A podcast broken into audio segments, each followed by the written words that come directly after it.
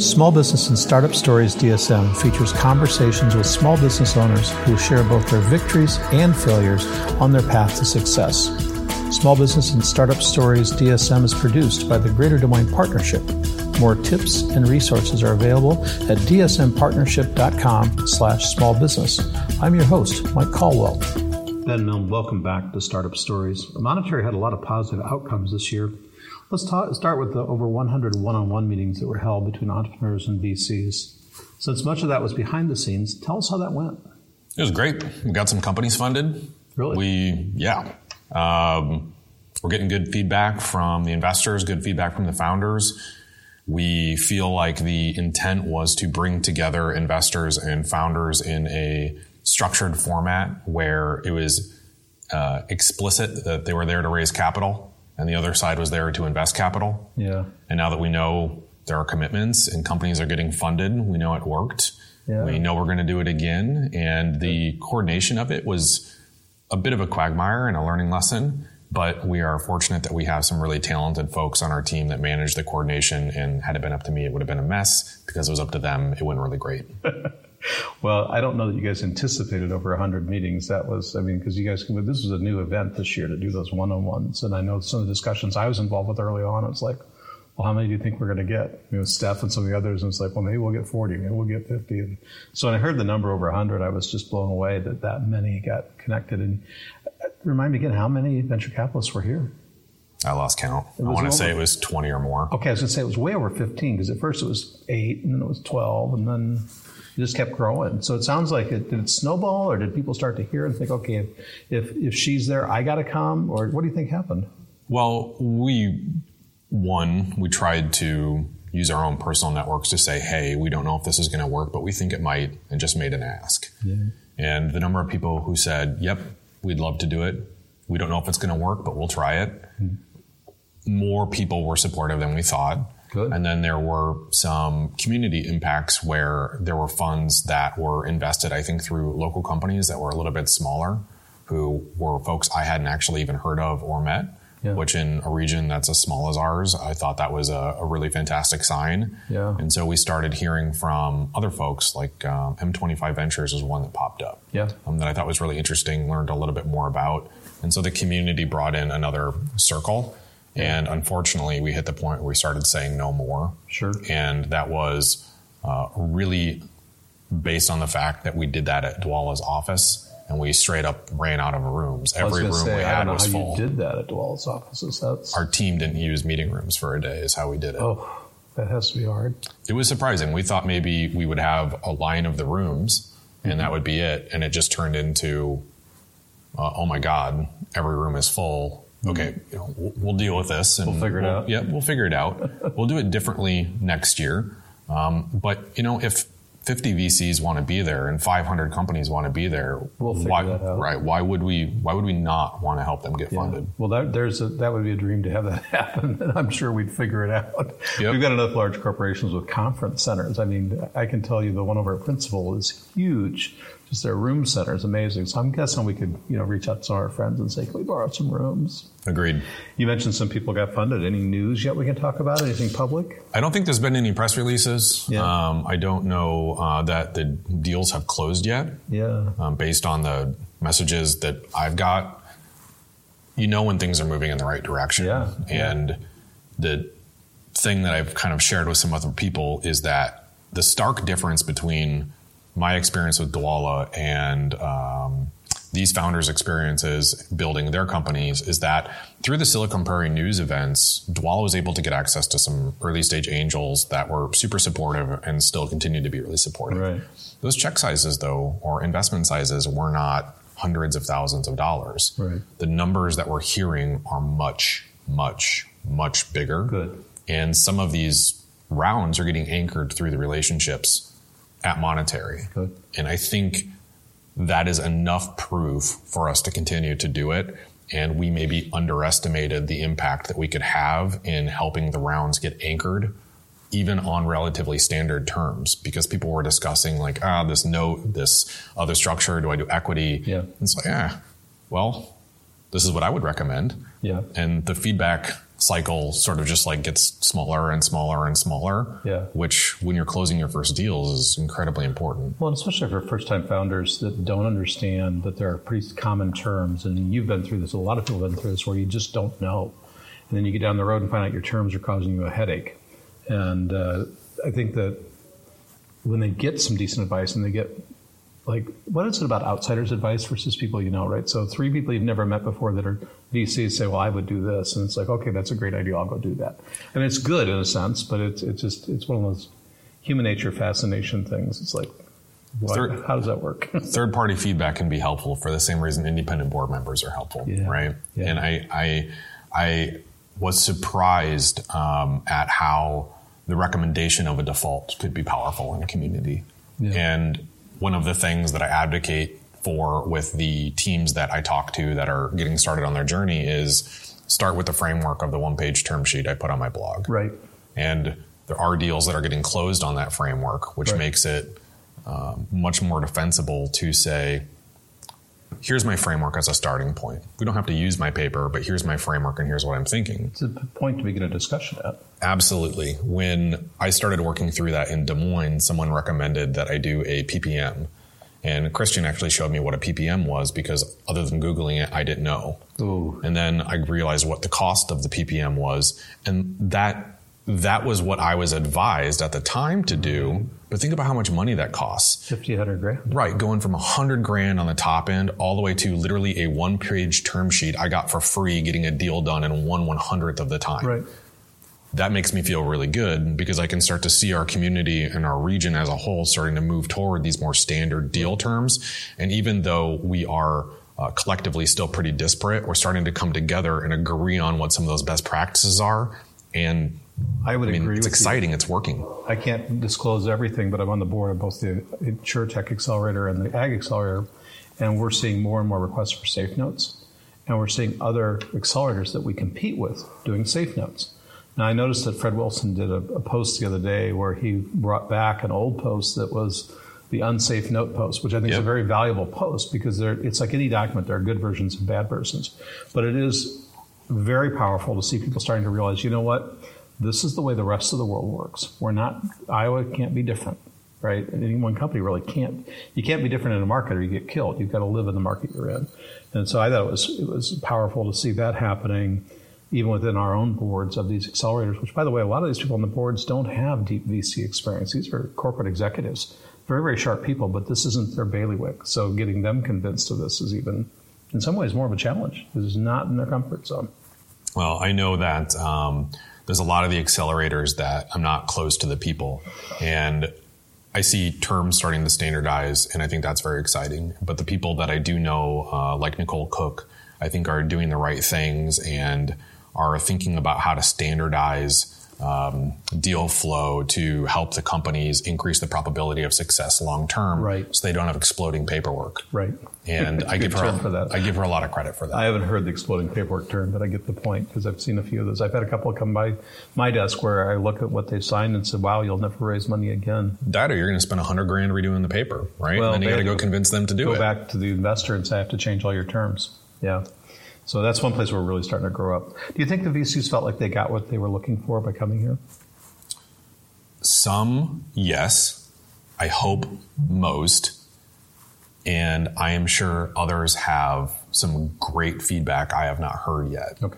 Right now, the signals that I am getting are overly biased around, yeah, we're doing a deal, a check's getting done, hoorah, right? right? It's, they have something to talk about. Right, exactly. So you, you don't know the ones that came three months from now and go, wow, that didn't work, right? Right, where are the five and six N P S scores? Are there any ones or twos? Right. We don't have all that data yet, yeah. and the data we do have is still coming together. Yeah. To to the team's credit, I think they put on a fantastic event. Oh, I do too. And that means that there is more data around the event than we thought we would have.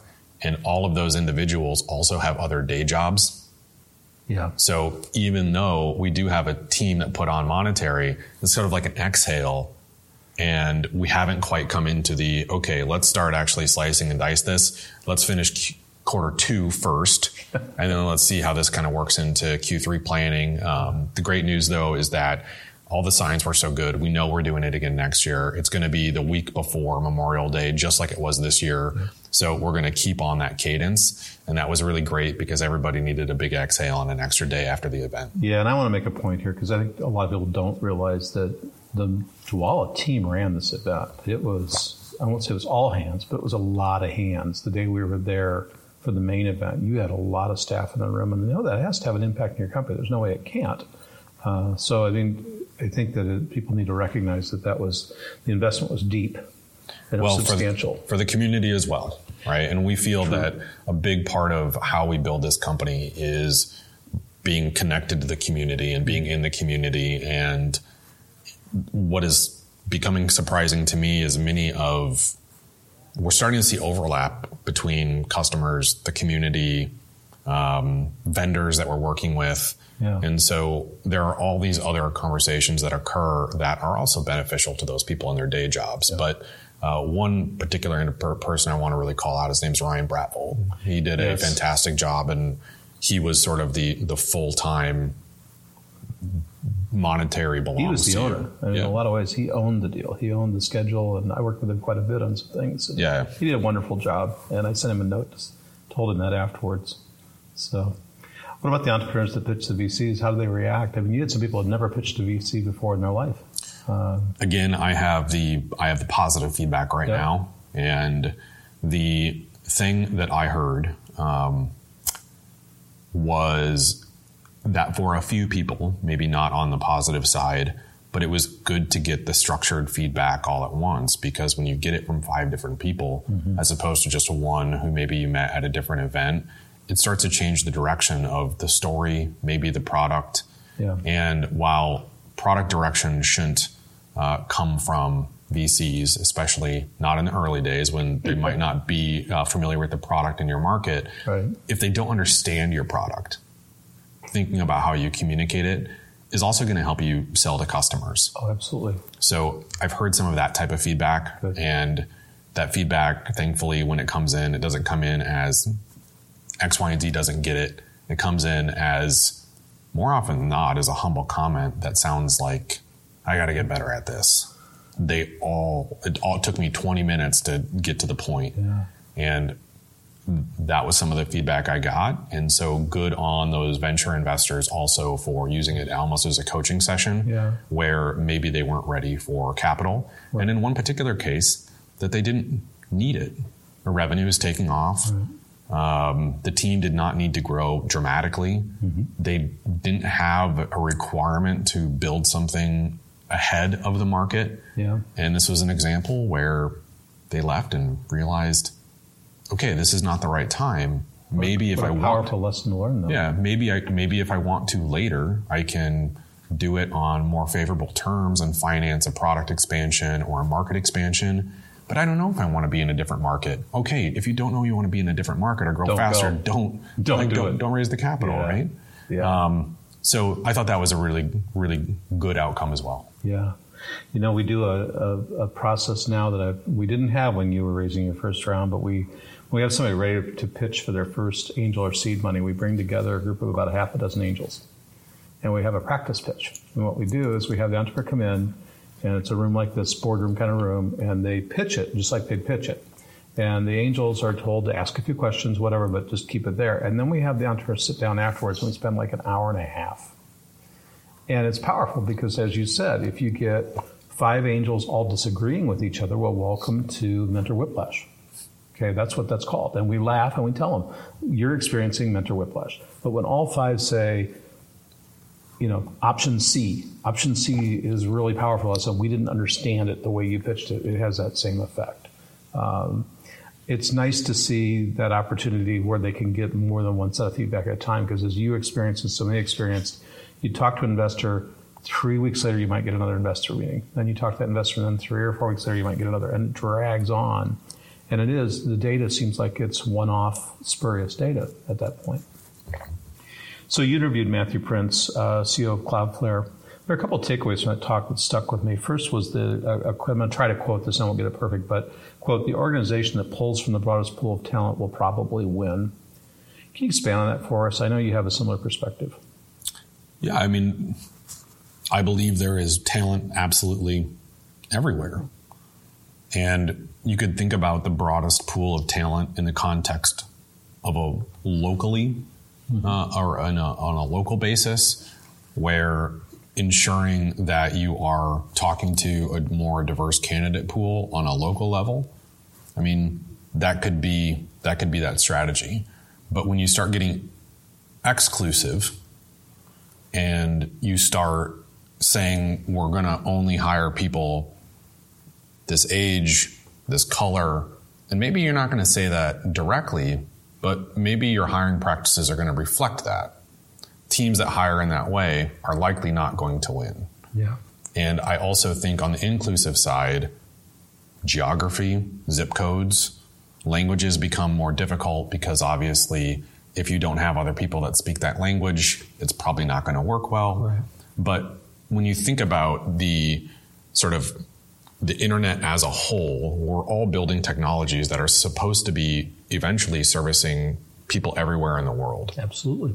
So if you are going to bring that opinion into the building of the product, you have to include really the opinions of the entire world, which is a complex thing to do. Right. But the more diverse and the more dispersed your team is, likely, you know, the better opportunity you have to um, process feedback in that way and build a better product that can serve people globally. A good friend of mine is a lady that went and interviewed for a job, and she made she came back and we were talking about it. So the one thing that bothered me is because I would, I would be the only lady working there. And it actually kept her from working at that company. And I thought to myself, you know, shame on that company for not having any ladies working there, first of all. And by the way, you just threw a roadblock to a super talented person. And I don't think people think about that, is to be the only person of a type or gender or whatever, um, that's hard. So the more diverse a base you have, the broader, I mean, to me, it's a building block. It's a, it's a, almost a flywheel effect, says, wow, look, there's some really cool people there that look like me, talk like me, think like yeah. me. I want to go join that company because of that, because the most talented people have a ton of options, right? I mean, highly talented people today have as many options as they want to take. So, you know, that um,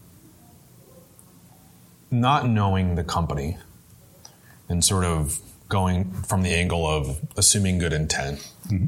Maybe it is that they're trying to make a change, and maybe it is that they're being right. more reflective. And something that I think is worth calling out is that that particular individual who probably did look or maybe even sounded different than the other people on the team, in the event that they chose to join that team right. and also help be an agent of change to make it better, that takes an amazing amount of courage to do that. Yes, it does. And I hope that we continue to see more people coming in that we are able to help instill that level of courage in, or make sure that we do not mess it up where it's already there. Yeah. Because I know that in a lot of companies that probably we're both all aware of, is that this is something we need to continue to improve at. We need to be better at bringing people in, not just locally, but from outside of the community. Yeah. And the way that we do that is by being more inclusive, but also empowering agents of change to help us improve our cultures, yeah. even if our cultures are not bad. They can just evolve and continue to they be better. Be better. Right, exactly. Yeah. yeah, absolutely. The other mention during that talk with Matthew that uh, kept me thinking was about the, their internal program, and I think it was called Return Path. But I believe the program was created to allow female employees who've had a child to easily return, uh, an easy return path to work. You mentioned bringing them back on small projects or part-time, potentially convince them to return to the workplace full-time. I thought that was pretty innovative. Yeah, I think it's fantastic. Motivated mothers are some of the most incredible, hardworking people that you could possibly work with. Mm-hmm. They have a finite amount of time. They're incredibly normally well-structured, and they're very reliable. Yeah. They built their existence around helping their homes operate with predictability. Mm-hmm. And they can also help a business operate with predictability in ways that I don't know if anybody else can do that. Yeah. Now, in, in our case, we have seen uh, mothers change their schedules pretty heavily. Yeah. And we're definitely very supportive of that. And I think it's the the, the right move not to assume that the same working hours can continue. Yeah. and that's a perfectly fine thing. And actually, for some people, they can. It's a lifestyle choice, right? Yeah. And we support both lifestyles. I I do think that idea of uh, when folks are ready to start working again, and you build programs that are very specific to like reacclimation, mm-hmm. to when you're gone for three or four months and you come back, it's basically like starting your first day again. No kidding. But most companies don't treat it like that. That's something that over time I think we've needed to continue to get better at. Yeah. Because while time passes, everybody else is just like, oh, hey, welcome back. But yeah. that's not how your first day should feel. No. So I think Cloudflare is, to their credit, in a much more mature stage, and uh, you know, their founding team and executive team are all very thoughtful people that it's really nice to see them setting that type of example for the rest of us. I can't tell you how many women come to me that are have had one or two children and are saying, I want to get back to work, but I can't work full-time yet.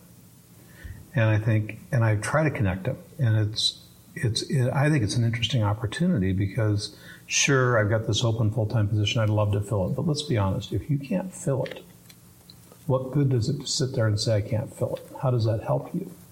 I think the thing that comes to my mind that, that I've always pushed back on, and I started working in the late in the early eighties when totally different management style, completely different, but people measured time, not deliverable. And I think if you just go focus on measuring deliverable and throw time out the window, it gets, it's a really, if you can get over that hump and get over the idea of you have to be sitting at this desk all day, right? I mean, who cares whether you're at a desk all day?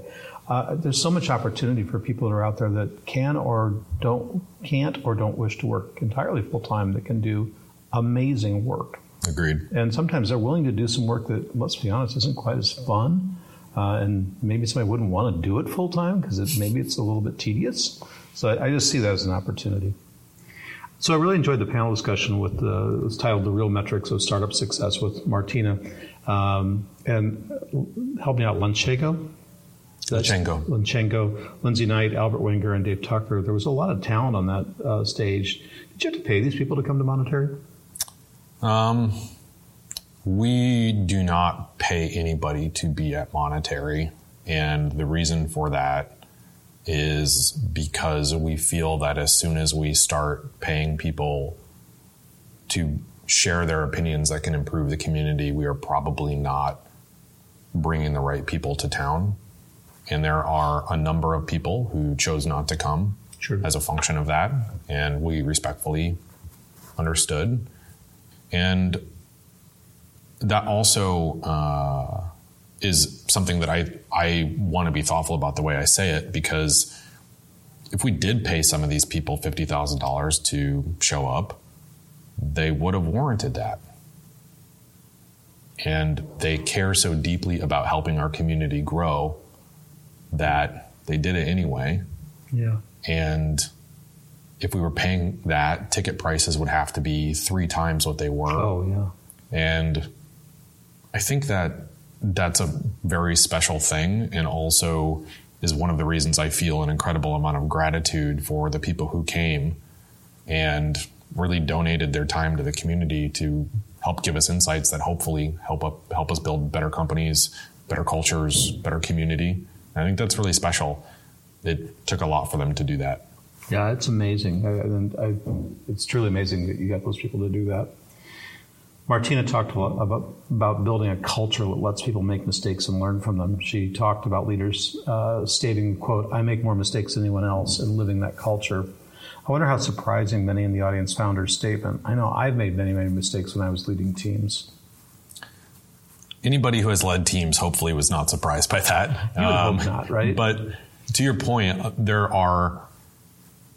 One of the things I, I have been very uh, surprised by is many of the younger individuals that either I've worked with or have been exposed to, the their personal acceptance of failure is very low. And they don't want to discuss where there is failures. Right. And in some of my friends who have kids that are going to college, and how they think about college, and how they think about what percentage of their class they're graduating in, and like how harsh they are in their own internal dialogue with themselves is, is absolutely incredible to me. And I think for some of those folks that are really just getting started in their careers, regardless of what their path is, to see someone like Martina say, hey, I make a lot of mistakes. That's okay. While they might actually be beating themselves up about where they are in line with their graduating class academically, which ten years from now, I don't think it even matters today, but their social structures are telling them this is the thing that you have to be concerned with. Maybe it's because it's the thing you can control. Maybe. I, I don't know. But I'm hopeful that that group learned, experiment more. I hadn't thought of it that way. That's a really good point. And you're right. It's just class architecture, where you finished in the bottom or the top of the class, has almost no correlation of all the studies I've ever seen with long-term success.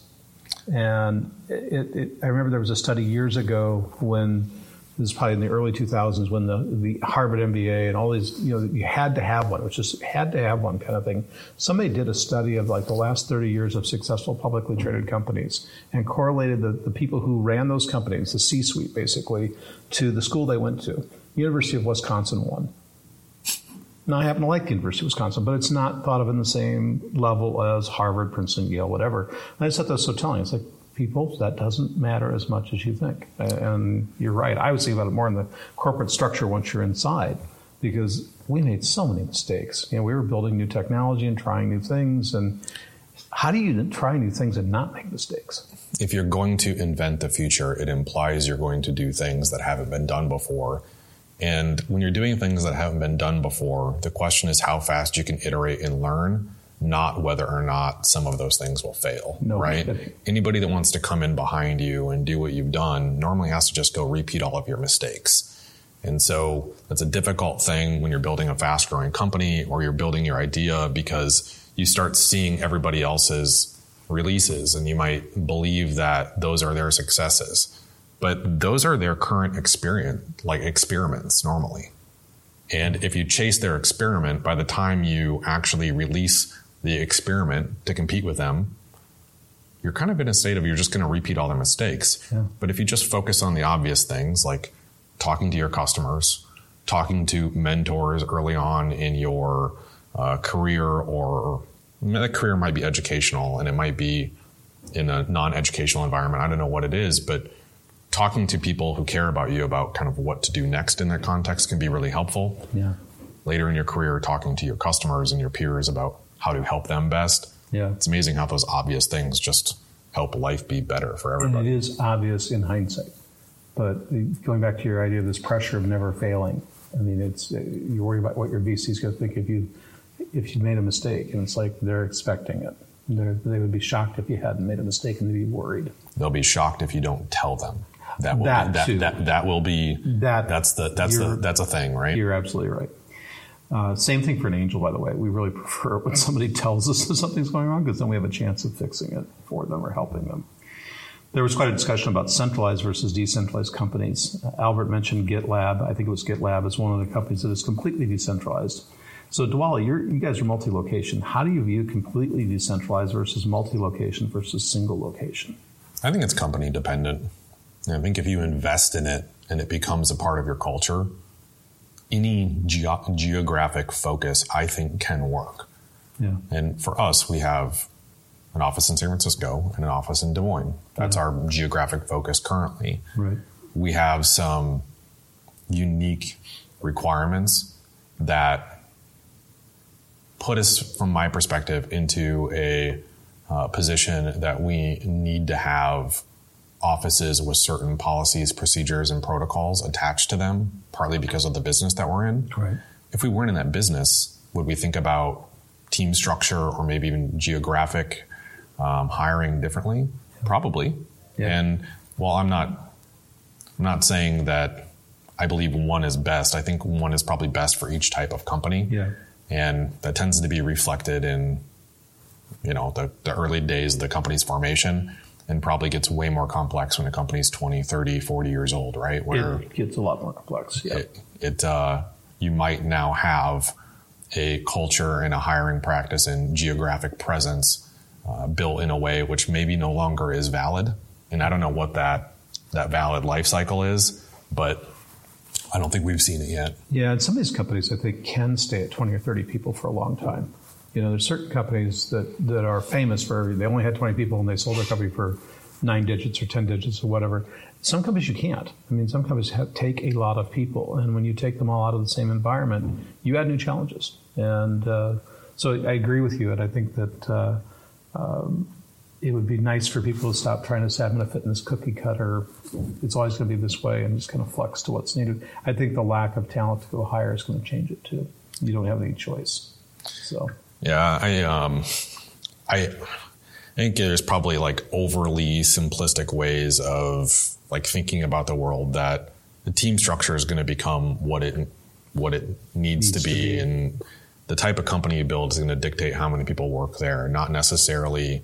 Uh, that doesn't need to be an indication of success, good or bad. Right. It, it's just some companies need more people, and that's how it works. Get over it. Um, kind of just becomes what it is. I think one of my favorite lines from this event was Lindsay Knight saying that she hates the term culture fit, and she prefers, prefers the term culture addition. Do you agree? I agree that culture fit is concerning, or can be when taken to an extreme, because it could force you to think more exclusively about how do I make sure it's a perfect fit with everyone here. Right. And the culture add, I think, is totally fair in that you want all new team members to come in and expand the opportunities for the business and help bring new and diverse ideas to the table that weren't there before, because yeah. it gives us all an opportunity to build better software. Yeah. Yeah. I think if you're, my personal read on it is if you're too far on one side versus the other, then you probably have a reason to feel exactly that way, or a personal experience that tells you, we saw this company use culture fit and they clearly got it, got, got building the company wrong. Yeah. Um, and I totally agree with the, the intent of what I believe the statement is, which let's be, let's be more thoughtful about new additions to the team, bringing new perspectives that help us build a better company. Yeah. Uh, that's, that's kind of the way I took it, was you're adding to, you're making it better. I guess is the way I looked at it. It's like, okay, this is, this ad can make it better. Yeah, I think Lindsay also has a great, a much larger sample set of companies that she's currently working with to sure. know this this term is better when applied to this particular data set or problem set. Sure. And in that way, I would totally defer to her and say, okay, founders, you should listen to this. Yeah, hear this. I was really happy to hear Albert say that, you know, bootstrap companies are built without venture capital. It does happen.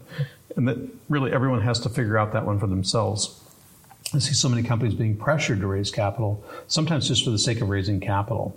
Uh, I remember you speaking some years back at Accelerate D S M about the optimal number of investors, and a good number was one. Uh, what do you see in our ecosystem? I think we're remarkably self-aware of reminding people when they actually don't need to. I mean, the primary reason to raise venture capital is when you don't have enough money yourself to execute on the idea. Yeah. And many times that comes with access to a very large market. And I say that because if you're going to go serve three, five million people with a piece of software that then could go on to serve a hundred million or a billion people, when you think about it in that context, there's not very many people that are first or even second time founders that have the amount of capital required to build a thing like that to actually get to those millions of people over a couple of years. Right. There's a big capital investment just to make sure that you don't mess it up. Yeah.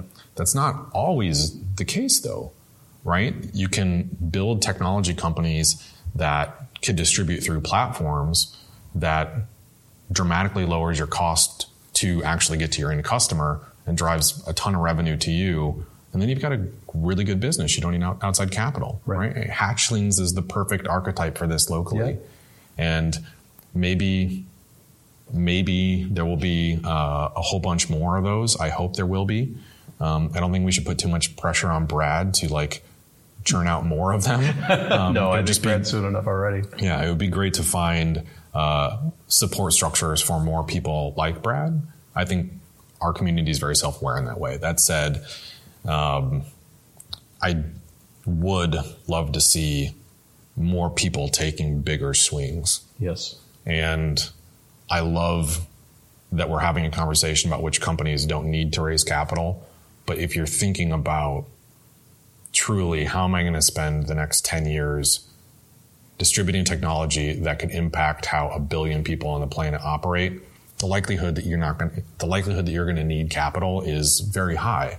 Yeah. And in the pursuit of some of those types of problems, the level of technical expertise that will come into the community, of capital expertise, the acceptance of failure because iteration is high, that really what people end up doing is they start betting on people like in their state and their career. Yeah. Right. And they just kind of keep trying that stuff here. Yeah. We're not quite there yet, but you can start to sure. see some of the like early things percolating. Yeah, I agree. So as many of my listeners know, I'm passionate about the value of mentors. Uh, may I ask, how many mentors do you currently have? I couldn't couldn't count, hundreds. Um, you know, I think the team I work on, I count as mentors in a specific context. I have coaches like many other people. Customers are mentors all the time. Yeah. In a state of serious distress or stress, generally speaking, for myself, it's probably ten people that whose counsel I hold in very high regard. Mm-hmm. But if it's really a high binary thing, there's only one person I need to talk to, and that's Jamie. Yeah. Yeah. Well, I have a similar view of the world. Her name is Beth. Um, what have you learned about being mentored that you can pass on to others? Just be coachable. Yeah. What's that mean? Openness to being wrong.